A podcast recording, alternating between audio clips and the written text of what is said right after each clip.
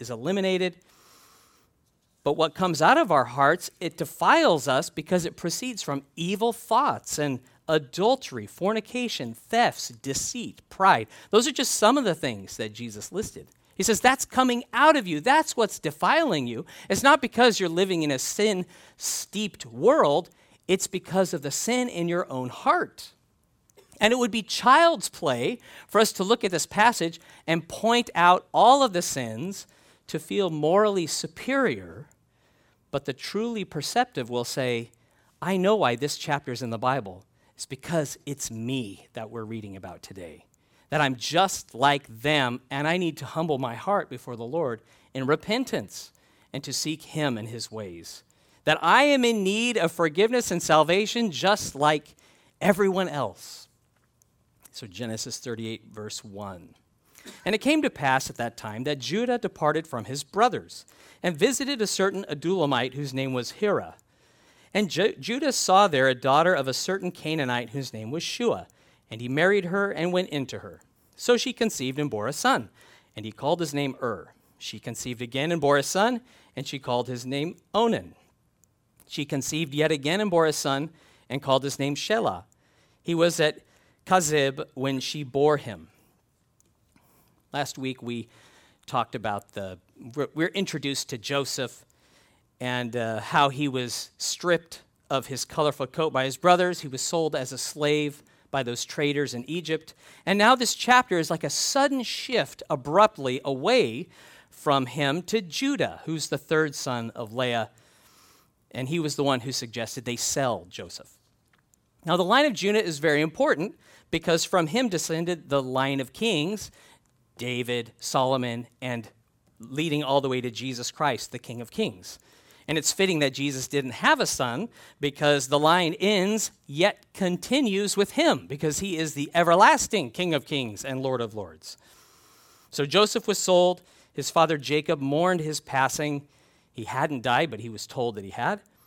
And Judah, he left his brothers at that time and visited a man named Hira of Adullam, who was his friend, as we'll see. He met there the daughter of Shua, a Canaanite, and he married her. It seems Judah did this without the consent or the uh, from his dad. And they had three sons, Ur, Onan, and Shelah. And we're told they were in Chezib when Selah, Shelah was born, and that birthplace, it's interesting because it means deceptive or disappointing. And the idea is, is that you're thirsty and you're going to try to find water in the brick. You're like, oh, I know there's a brook or there's a, there's a stream over here where we can get water, we can be satisfied. And you turn up and it's dry. And you're like, oh, disappointing. It's a deceitful brook. I thought there was going to be water in it, but it was dry.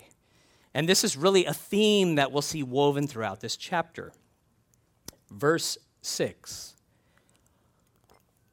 Then Judah took a wife for Ur, his firstborn, and her name was Tamar. But Ur, Judah's firstborn, was wicked in the sight of the Lord, and the Lord killed him. And Judah said to Onan, Go into your brother's wife and marry her, and raise up an heir to your brother. But Onan knew that the heir would not be his, and it came to pass when he went in to his brother's wife that he emitted on the ground, lest he should give an heir to his brother. And the thing which he did displeased the Lord. Therefore he killed him also. Then Judah said to Tamar, his daughter in law, Remain a widow in your father's house till my son Shelah is grown.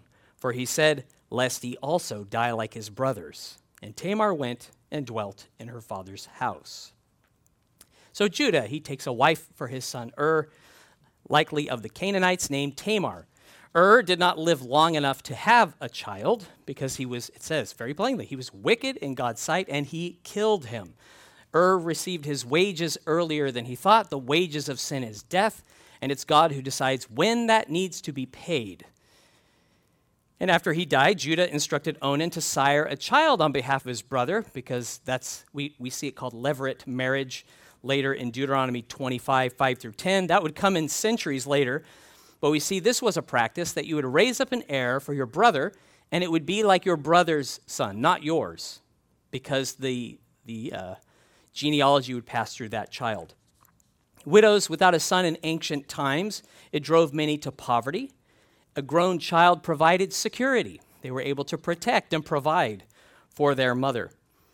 And Onan, he knew that the child would not be his, and so, though he was willing to sleep with her, he deceptively went through the act of copulation, but he de- employed the withdrawal me- method of contraception, and he's like, I don't want her to be pregnant by it. I don't want her son not being mine because it's going to be hers. Don't want that. And so, more than the act itself, the scripture says God looked at his intent. He says it displeased the Lord because of the motive in his heart, and so he slew him as well. Psalm 68 5, it says, A father of the fatherless, a defender of widows, is God in his holy habitation. So God saw Onan's shameful treatment of Tamar and ended him. Now, it's likely what God did here seems very harsh. It seems harsh to us because we and others have also been guilty of sin, and here we are. We have not been wiped from the earth. We've continued to live. But realize God is just and righteous in what he did because the wages of sin is death, and it's God who decides when it's due. Spurgeon said, The Lord usually brings the rod before the axe. And this is consistent with the Lord. We see that with Jesus. Twice he went into the temple to purge it, to cleanse it with a whip made of cords. He's overturning the tables 40 years later. What would happen because of the sin of his people who made his house that was to be a house of prayer, a den of thieves? Well, he, God had the Romans overthrow it and sack it, destroying the temple to the ground. So the rod came before the axe. There was that warning, warning after warning, but then it was time to pay. God said in Ezekiel 18:4, "Behold, all souls are mine; the soul of the Father as well as the soul of the Son is mine. The soul who sins shall die." Now we should never assume premature death is God's judgment upon the person for their sin, because we see many people in the scriptures that died young who were good in the sight of God. We see that in Abijah, the son of Jeroboam, in 1 Kings 14. He said, There is something good in your son's heart towards God. And so he will not survive this illness. Now, the Bible spells it out for us in this passage. We don't have to guess. And it's told us explicitly so we know we don't fall into the trap that Judah did, where he thought there's something wrong with Tamar.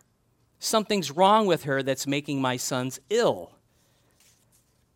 God's swift judgment of Ur and Onan, doesn't it magnify the grace that God's extended to us? that He's been gracious to let us live, to give us opportunity to know Him, to repent, to be saved and delivered. Because who among us has never stumbled or been enslaved by, been overtaken by wicked thoughts or sexual sin? And who among us has not condemned others when we have been guilty of doing the same? Because even looking with lust, Jesus said, is like committing adultery in your heart. It's ironic, isn't it? The one who's never been guilty of fornication or adultery can be filled with pride because they haven't, and thus be in sin. Now, the fact that we and others have been allowed to remain on earth, though guilty of sin, it shows God's heart to preserve life, to deliver sinners from death, to offer forgiveness, healing, and eternal life. And we sung some of that today, some of the words of our songs. But let's consider the lyrics of the Song of Moses in Deuteronomy 32 39. This is God speaking. He says, Now see that I, even I, am He, and there is no God besides me. I kill and I make alive, I wound and I heal, nor is there any who can deliver from my hand. Ur and Onan, the wages of sin was death, and God said, Today is the day you're going to pay up. They hadn't, they didn't know it was that day but no one could deliver from God's hand. And in the same way, the same hand that um, God brings to judge, he also saves and protects and guards and takes vengeance upon his enemies. Because at the end of the song, in Deuteronomy 32 43, listen to what it says Rejoice, O Gentiles, with his people, for he will avenge the blood of his servants and render vengeance to his adversaries. He will provide atonement for his land and his people. And so he says, Rejoice that I save lives, that I protect, that I take vengeance upon my enemies. And then there's this prophetic gem that we see that he will provide atonement for his land and his people. Through the blood of Jesus, atonement, the payment has been provided so we can be forgiven, so we can be released from the bondage of sin and death, that we can be redeemed. To think of God's judgment and vengeance without his love and his grace, it's a skewed image of God that is not accurate. So after the death of Ur and Onan, Judah basically disowns Tamar. Instead of taking care of her in his household, look what he does. He sends her back to her father, and he says, Dwell there until my son Shelah is old enough, and then I'll give him to you as a husband. And Tamar obediently did what she was told. But Judah had no intention to give Shelah his son to her. Empty words that betrayed a deceitful heart because he said, Lest he also die by her. So he says, I'm not going to yeah, she can be way over there. He had no concern for her future. He was just thinking of preserving his line. He had already lost two sons, and he didn't want to lose his last son. And if he had no intention of giving his son to Tamar, at least he could have freed her by allowing her to marry among her people. He didn't do what, what Naomi did with Ruth, right? Ruth, she was widowed she continued to live in Naomi's house, protected and preserved by her. She, they supported each other. But he says, Go back to your dad's house, hang out there until Shelah is grown. And if we were looking for compassion, mercy, or honesty in Judah, we would be disappointed. It's not there. There's none of that to find. Verse 12 Now, in the process of time, the daughter of Shua, Judah's wife, died, and Judah was comforted and went up to his sheep shearers at Timnah, he and his friend Hira the Adullamite. And it was told Tamar, saying, Look, your father in law is going up to Timnah to shear his sheep. So she took off her widow's garments, covered herself with a veil, and wrapped herself, and sat in an open place which was on the way to Timnah, for she saw that Shelah was grown, and she was not given to him as a wife. When Judah saw her, he thought she was a harlot because she had covered her face. Then he turned to her by the way and said, Please let me come in to you. For he did not know that she was his daughter in law. So she said, What will you give me that you may come in to me? And he said, I will send a young goat from the flock.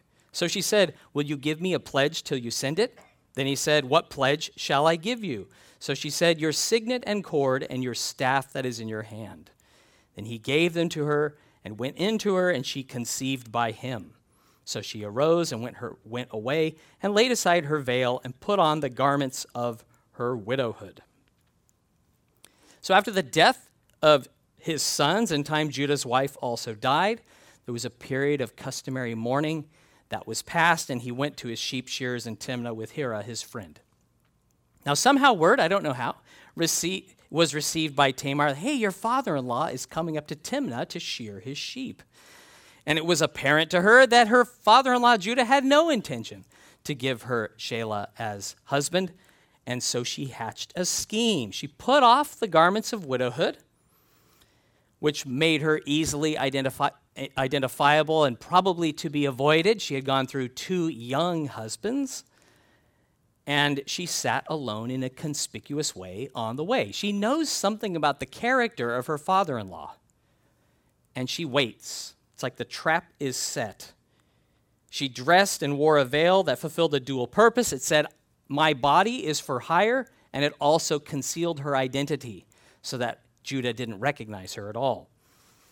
And he went after her, it says, like an ox to the slaughter or a fool to the correction of the stocks. And he propositions her. He says, Let me have sex with you and he offers a young goat as payment. They begin this negotiation.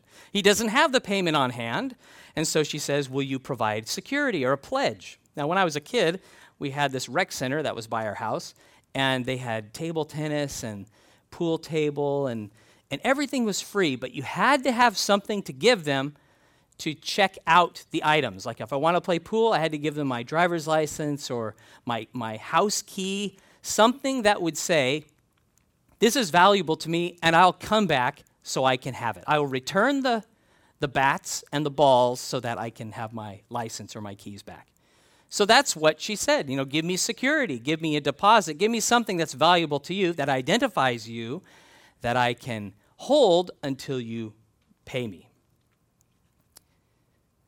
And so she asked him to leave his signet, cord, and staff in her care as his pledge. And these were objects that would identify him. So a signet was like his personal mark. It was probably on a cord around his neck. And then his staff, he carried it wherever he went. It was a specific one. If you had put it in a pile, Judah would be able to find his walking stick. So he agrees to the deal. He sleeps with Tamar. She conceives by him. Then they go their separate ways, and she puts on her garments of widowhood again. In the ancient world, we see that prostitutes, they were accepted but a deprecated member of society. The Bible, like at this time, it speaks of harlotry very matter of factly. There's no moral judgments made here, um, but we do have the whole Bible that we need to be considering when we talk about prostitution or harlotry. We see after the rape of Dinah, her brothers, they said, Should they treat our sister like a harlot? And so the idea was it was shameful to be treated in such a fashion that was just dehumanizing, transactional for personal gratification.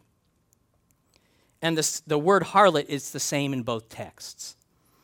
Prostitution, it was a lifestyle that people were sometimes forced into um, out of necessity to provide for themselves, and, and it often, or they could be coerced into it or it was something that was, uh, it would spoil their marriage opportunity.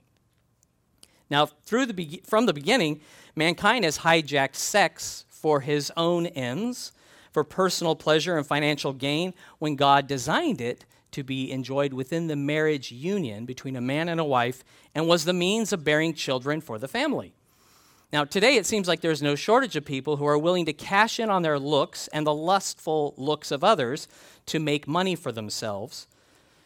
Really, a get rich scheme that ends in spiritual poverty.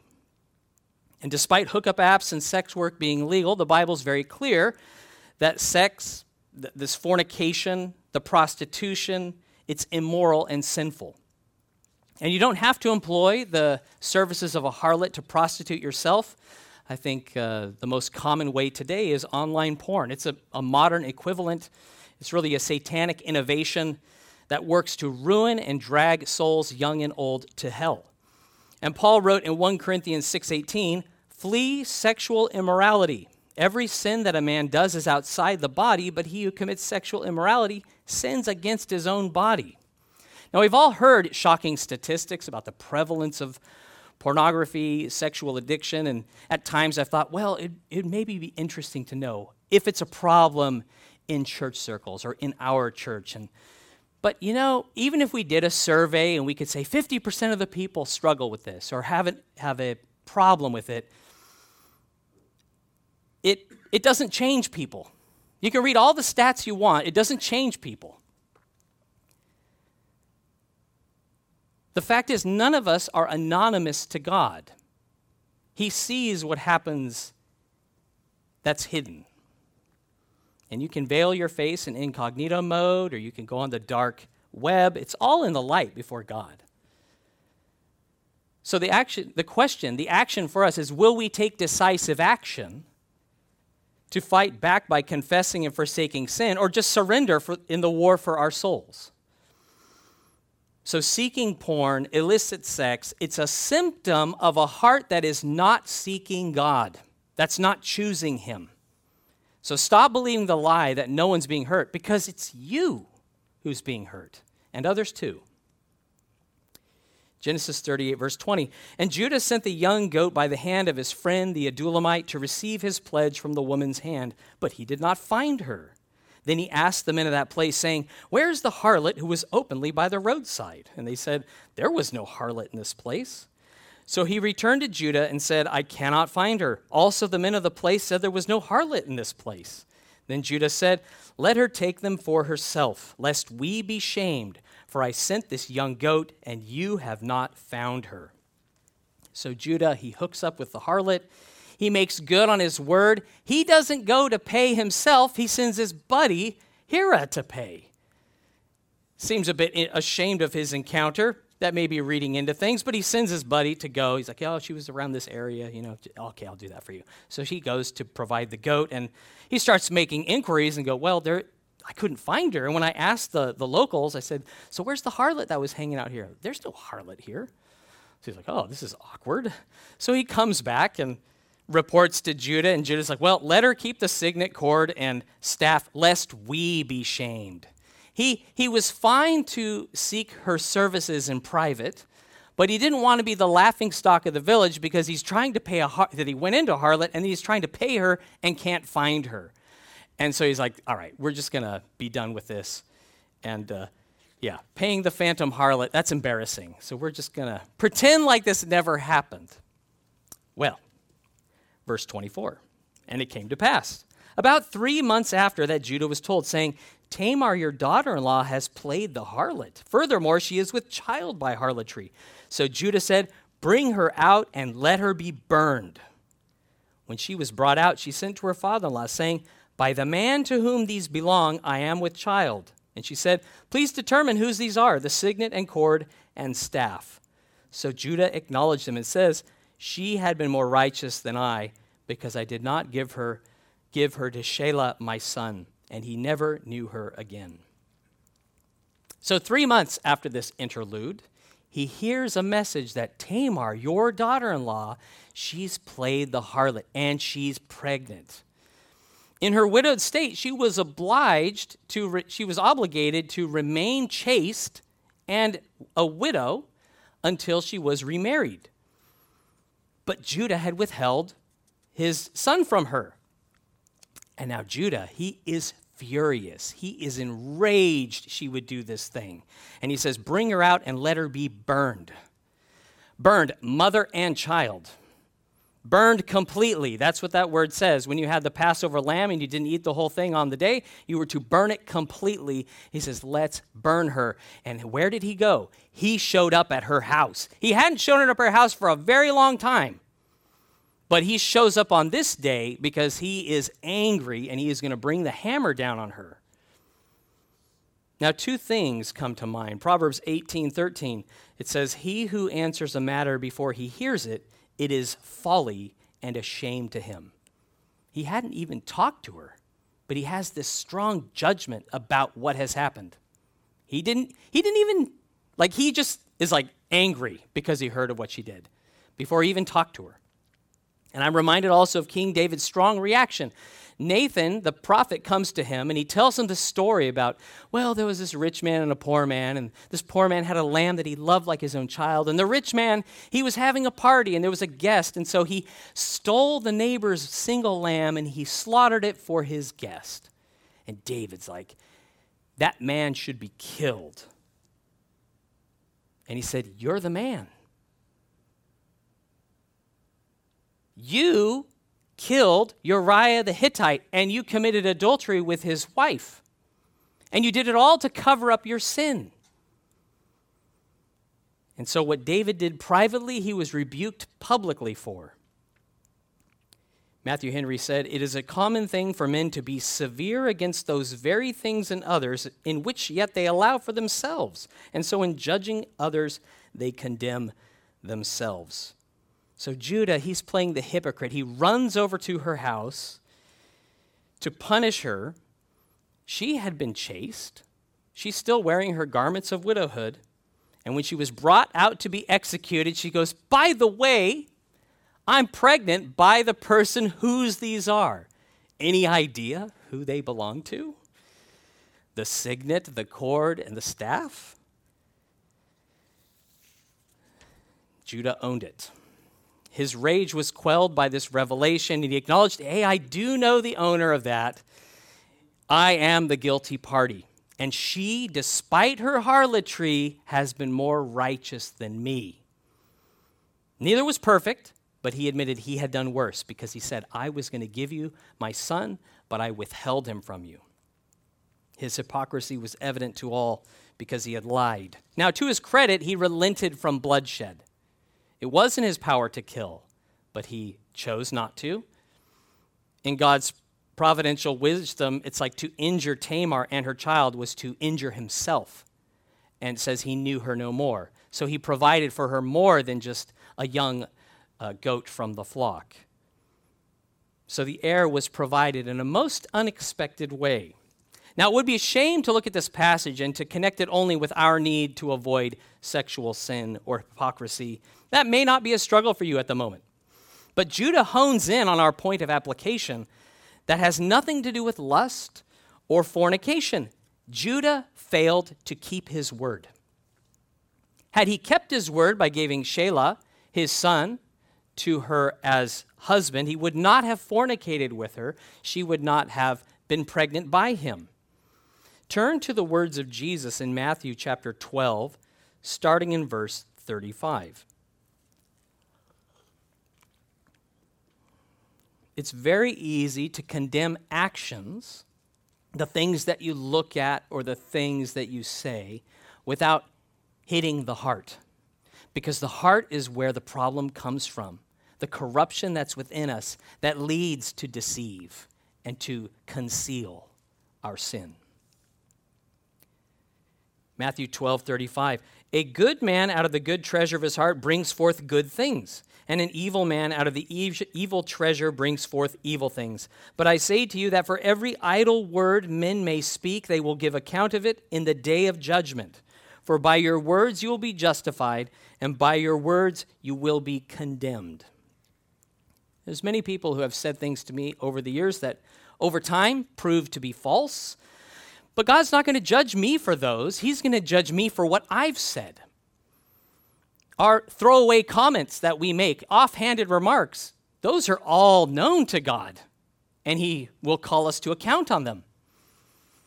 When Laura and I were wed, I was asked the question Do you take this woman to be your wife, to live together in holy matrimony, to love her, to honor her, to comfort her? To keep her in sickness and in health, forsaking all others, as long as you both shall live. I said, I do. There's a lot in that vow that I am accountable for before the Lord. God will hold me to that. And if you are married, He will hold you to that. And so may God remind you of the things that you've said, or perhaps neglected to, you've said, but you've neglected to do. You've neglected to follow through with them, to love one another, to honor, comfort, keep, holding one another till death do you part. Now, it's better for us to be like the son in the parable who refused at first to do the work in his father's vineyard, but later repented. He regretted and he went, he went and did it. So he like he broke his word, but he did what was right in the sight of God the God who gave us minds and language and the ability to communicate, He's able to speak to our hearts right now, reminding us of a sentence we said 10, 20 years ago, so that we might go, oh, yeah, I did say that. Totally forgot about it, that we might make good on what we have said. Genesis 38, 27. Now it came to pass at the time for giving birth that behold, twins were in her womb. And it was so when she was giving birth that the one put out his hand and the midwife took a scarlet thread and bound it on his hand, saying, This one came out first. Then it happened as he drew back his hand that his brother came out unexpectedly, and she said, How did you break through? This breach be upon you. Therefore his name was called Perez. Afterward, his brother came out who had the scarlet thread on his hand, and his name was called Zerah. So Tamar, not one child, but two child children. She has twins. And there was an arm that appeared first, and she's like, okay, this is the firstborn. And uh, suddenly the arm was pulled out of sight, and a whole nother child just came through. And Lay's like, what? Like, how did that happen? And uh, that word Perez, it means to make a breach or to break down. Now, we use that term breach, like when a whale breaches the water and it comes down with this massive splash, or when law enforcement breaches a door with their battering ram, they breach that, they break through, right? So, God, you have this, in his wisdom, he uses this fleshly encounter between Judah and Tamar to make way for a baby boy through whom the Messiah would come our Lord Jesus, and we see him in, in the genealogy both in Matthew 1 3 and Luke 3 33, who provides eternal life for sinners. It's like God's grace burst forth into this sin soaked world through Jesus Christ, and he used Judah and Tamar in his redeeming story. And God kept his word to send a Messiah to be the Savior for his people. And boy, we need saving, don't we? So, this midwife, she was surprised by this unexpected breakthrough of Perez into the world and made Jesus Christ breach the hardest heart the most unrepentant heart with his loving grace that like we have this opportunity for forgiveness. We have a chance for healing. When we've done things that we cannot take back we've said things we could not take back god can deliver. He can save. He can help. But we must choose him and judah said she has been more righteous than i but doesn't that fall woefully short of saying i have sinned right she's better than me but judah what did you do David said, I have sinned. That's what David said when he was confronted. It's a good place to be when we stop justifying ourselves as being right and we cease condemning others for the things we are guilty of ourselves in our self righteous pride. Now, David was brought to this place by the prophet and he penned Psalm 51. Let's turn to Psalm 51, verse 5. The whole psalm is good, but for our use today, this is a good point of application. Psalm 51, starting at verse 5.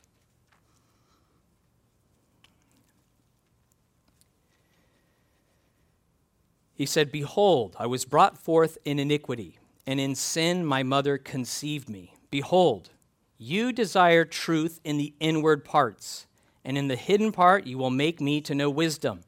Purge me with hyssop, and I shall be clean.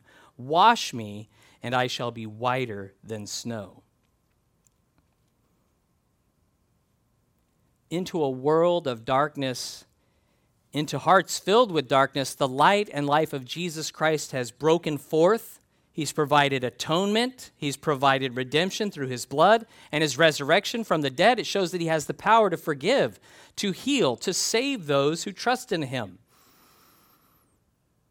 And when we confess our sins, 1 John 1 9, it says, He is faithful and just to forgive us our sins and to cleanse us from all unrighteousness. Now, we don't deserve anything good from God because of our hypocrisy, because we have lied, we have deceived, we have sinned. But God gives more grace. He causes His grace to burst forth it's, it's His grace that brings the breakthrough, not us trying harder to please Him. It's because of what He's done. Trusting in Him, repenting of our sin, choosing to say, you know what, when I say something, God help me to do that thing and to be faithful as you are faithful. We have not been true to keep our word, but God is faithful to keep His word to provide hope and salvation for all who trust in Him. So praise God that Jesus is our righteousness that we can't undo what's been done, but we can do what He calls us to do, which is to repent and to trust Him and to walk uprightly before Him and bring Him honor that He is worthy of. Let's pray. Thank you, Lord, for this passage. Thank you for its relevance to our lives. Because, Lord, we have played the hypocrite. We have sinned in sexual matters. We have been unfaithful uh, to you. And yet you are gracious and compassionate to us. And I pray that we would not use your grace as a cloak to cover our sin, but we would confess our sin so that we would be forgiven and healed and restored. Thank you, Lord, that you're a redeemer, that you can take just a really terrible situation that's full of death and deceit and treachery and bring life and grace and goodness out of it. And I thank you that you'll do, be faithful to do that in our lives as well, because you have done it and you will continue to. So, Lord, may you fill us with your spirit. Give us recognition when we have, uh, when we have been deceitful, when we have lied, when we have not kept the words that we have spoken, and that you'd change our hearts, Lord. You'd make us more like you, who are honest and transparent, godly, who, who, uh, who trust you and who rely upon you. Thank you, Lord, for your word and for your presence, that there's hope for us in Jesus. And it's in Jesus' name we pray. Amen.